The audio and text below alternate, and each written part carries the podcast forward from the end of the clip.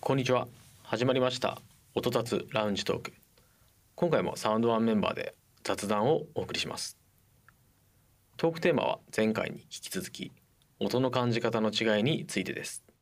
でやっと音楽に来るんだけどお音に来るんだけど、はいはいはい尺八尺八はいはいはい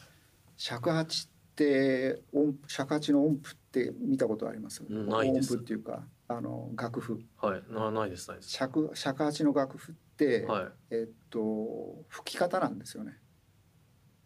要はどーどこの穴を、えっと押さえるかみたいな形で音符じゃないんですよね。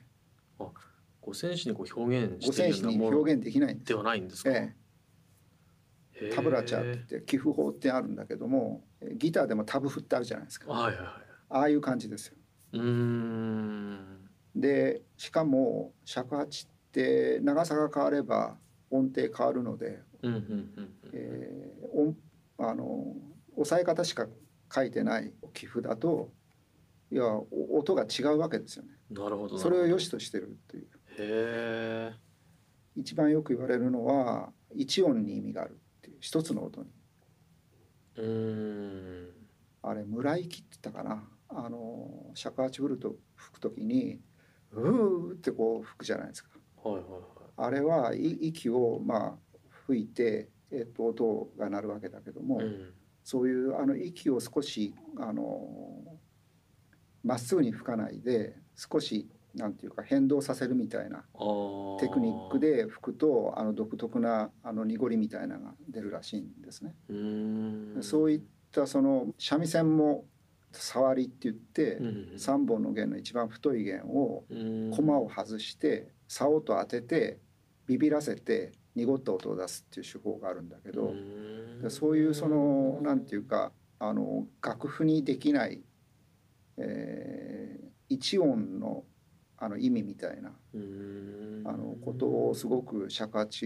の奏者の方はおっしおっしゃるんですよ一つの音でに全体があるみたいな。確かに五線紙って音の長さと。高さ。うんまあ、多少の強さも表現してるのかもしれないですけど。はいはい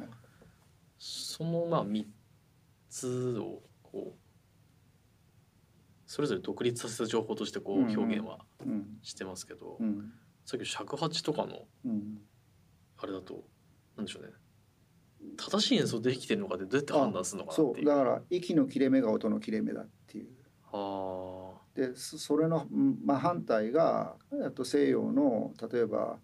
あの木管楽器でも金管楽器でもそうなんだけども、まあ、例えばフルートでもーはいクラリネットでもタンギングって言ってあーツツツツツツツってやるじゃないですか。はいはいはでいツツツツツツツってもう言いにくくなるからうんツクツクツクツクっていうふうにダブルタンギングやってうんで3連符になるとツクツクツクツクツクツってやるわけですうーよね。んでそれってあの要は音符ありきで、うんえー楽器に、まあ、ある意味人間がうん合わせるっていうかうんうーんところがその息の長さが その音符の長さみたいな人間側が主で楽器っていうのはあくまでも、えー、とそれをなんていうか人間が操るものってういうん概念で尺八っていうのはあの一音に意味があるみたいなことを書いてある本がありましたね。なるほどなんかこう再現性みたいなものを求めるだけではないああこうもう意味付けがそうあされてる気もしますねああそうですれってね。ええうんうんだから高光徹があのなんていう楽曲だったかちょっと今思い浮かばないけど高光徹ってもう偉大な日本の作曲家がいるんだけども、うんうーんあの彼が、えー、と琴だとか尺八だとかをはいオーケストラにこう取り込んではい演奏するんだけども、はい片山楽譜にきっちりこう書かれてるそれをその通りに演奏するっていうことがベストな演奏方法がそこの楽譜の中にあるのでうんうんそれに従わなきゃいけないんだけども。うんまあ一方でその尺八と琴まあ琴は意外とそうなのかもしれないけど、うん尺八ってもうまさにあの自由っていうか、うーんあれなんて言ったかなえーっと伸ばしだったっけないや伸ばしじゃなかったなちょっと忘れたんだけどえーっと尺八はね爪か爪爪っていうこう音を詰めるはい音を詰めるとかあとは、え引っ張りだったかな、音を詰める引っ張りとかっていうのがあの寄付に書いてあるんですよね。うんだからまあ要はそれを伸ばすっていううんすごい自由度があるあるんだよね。うんだから要は部分の音をすごく大事にする。ああ全体と部分でいうところの部分の部方分のに音。意味をううんでそのリズムもあの拍ってあのすごく西洋の音楽って決められた拍があるじゃないですか。はい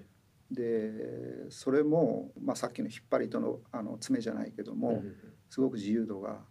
あってうんうんであの神奈川県の孫歌孫歌に「箱根八里は馬でも越すが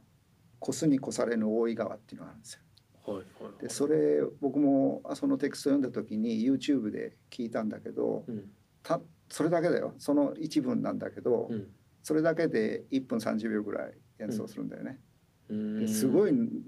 の伸びるんですよああ音がでだから歌い手と尺八を吹く人の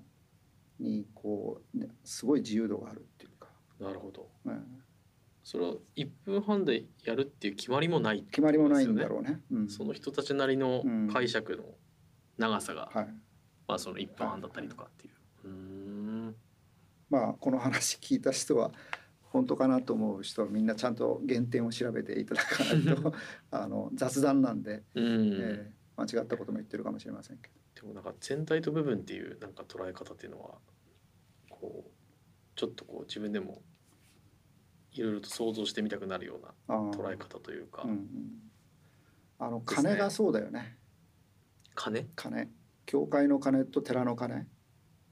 おー久住さんもヨーロッパ行ってるからあの教会の鐘の音ってうんうん街の中でなな,、りなまっすねてるよね、はい、はいあれって埋め尽くすじゃないですか空間を埋め尽くすようになるじゃないですかあーカン確カかンにカンカンカンカンカンカンってこうしばらくなってるようね、んで寺の鐘ってい一月なんですよねそうですねゴーンはいじゃないですか、はいでゴーンって響いたものが自然の例えば秋だとさっきの虫の音じゃないけど虫虫の音とクロススフェードしてお互いにクロスフェードして音が静まにこう、えー静まって静かっていうふうに書くんだけど、はい音が静まにこう鐘の音が消えていく中でだんだん虫の音が浮かび上がってくるみたいなあー自然感調和みたいな、あ溶け込むみたいな感じあの教会の鐘ってあのー結構中世の時代のうん城壁があった時代に、はい城壁の外で畑仕事とかしうんうんしてる人が帰ってくる間に危険がないように鐘を鳴らしたっていうんだよね。でそ危れ険がないんかな、それなぜかっていうとはい要はその時の法律がはい鐘が鳴ってる間に犯罪を犯してはいけないという法律があったらしいんです。なんかすごいめちゃくちゃなような それで守ってもらえるもんなんですかああいやわかんないけど、 はいでそれで鐘をななりあの鳴りっぱなしにしたっていうあーあの中世の鐘の話は安倍金也先生っていらっしゃって、はいすごく僕中世の建築も好きなのでうんうんあの安倍金也先生の本はいろいろ読んだんだけど、うんその鐘の話が出ててうんうん日本の一月の鐘と中世のその教会のうんうん鳴り続ける鐘、はいはいはいまあ、魔除けだとか、うんその魔除けの意味もあったって書いてあったな。よくあの時計塔の上の鐘もはいこう揺らしながえらえ何回もこう当たるような感じで鳴あらそうしてですまねすよえねえ。ずっと鳴ってるよね。ええうん、でも確かに日本のお寺はこゴーン一発っていう一発うなんかこう日本と海外、まあ、あんまりこういうふうに分けるのもあれなのかもしれないですけどうんなんかそこで対比したらなんか面白い違いとか共通性みたいなのがこれからもこう発見がありそうなそうですね。テーマですね。そうですこれねも。一つなんかはい、またトークテーマをあ設けてあはいまたやりますかね。やってみますかね。はい医者さんの引き出しをまたこじ開けていやーもうなんか今日はなんかいろんなところにと飛び交って、そうですえね。ーあの尻滅裂になってしまいました けどちょっと後でディスクリプションの相談はしたいところです ね。すいません許いえしていえ許してくださいい えいえいえ。いやこのぐらいなんか自由度の高い方が、ええ、わはい、いいかなと思うので、はい、かりました。じゃあ今日の音雑はこの辺にしときまこすのか。辺にしておきますかね。はい。なんかあの今後もトークテーマなんか何があるかなみたいなのはうんちょっと思ったりもしてますし、はいもしあのちょっとどういう形かわからないですけど、うん。もしリスナーの方がですねこういう音の話どうですかみたいなのがあればあのそうですね。ぜひ。ええなんか取り入れるような、はいなんか仕組みも立て付けも考えていこうかなとそうだね。思いますので、ツイッターにあの音雑の、うんえーと新しいえーとポッドキャストのはい上げるときには必ずツイッターではいアナウンスしてるので、うんうんうんそれのリプライなんかでいただけると嬉しいですね。あそうですね、うん確かにとかあと私個人的には、うん。まあ、さっきもちょっとあの学会の論文の話あったんですけど、はいはい。まあ、そういう学術的なうん。研究をもう少しこうカジュアルに分かりやすくこああなるほど。う、あの教えてもらえると例えば、えっと、この研究の背景には実はこういう文脈があってこういうことしてるとか。あそういうところもこう教えてもらえるとすあ。ごいくやーそれはハードル高いな。 あそうなんですよいや準備がいや論まず論文読まなきゃいけないっていう。あそうですね確かに確か まあでもあの過去のえっ、と著名なにうんあの方の論文だとかう、んうんえっとそういうのをピックアップして、はいえーまあどれだけ自分が理解できるかっていうのは難しいかもしれないけどもそれを少しこう、えーなんていうかふ一般の方が聞いても、うんあのある程度はこう話が終えるぐらいなうんうん感じで話をすることはできるかもしれないですね。ああそうですね、もう石田さんの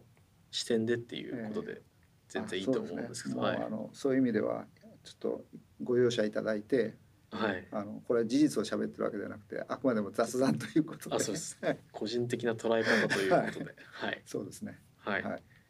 じゃあ今後もちょっとそういうのも考えていきたいなと思いますのではい、はい、今日は、えーこれで以上になります、はいはいありがとうございましたありがとうございました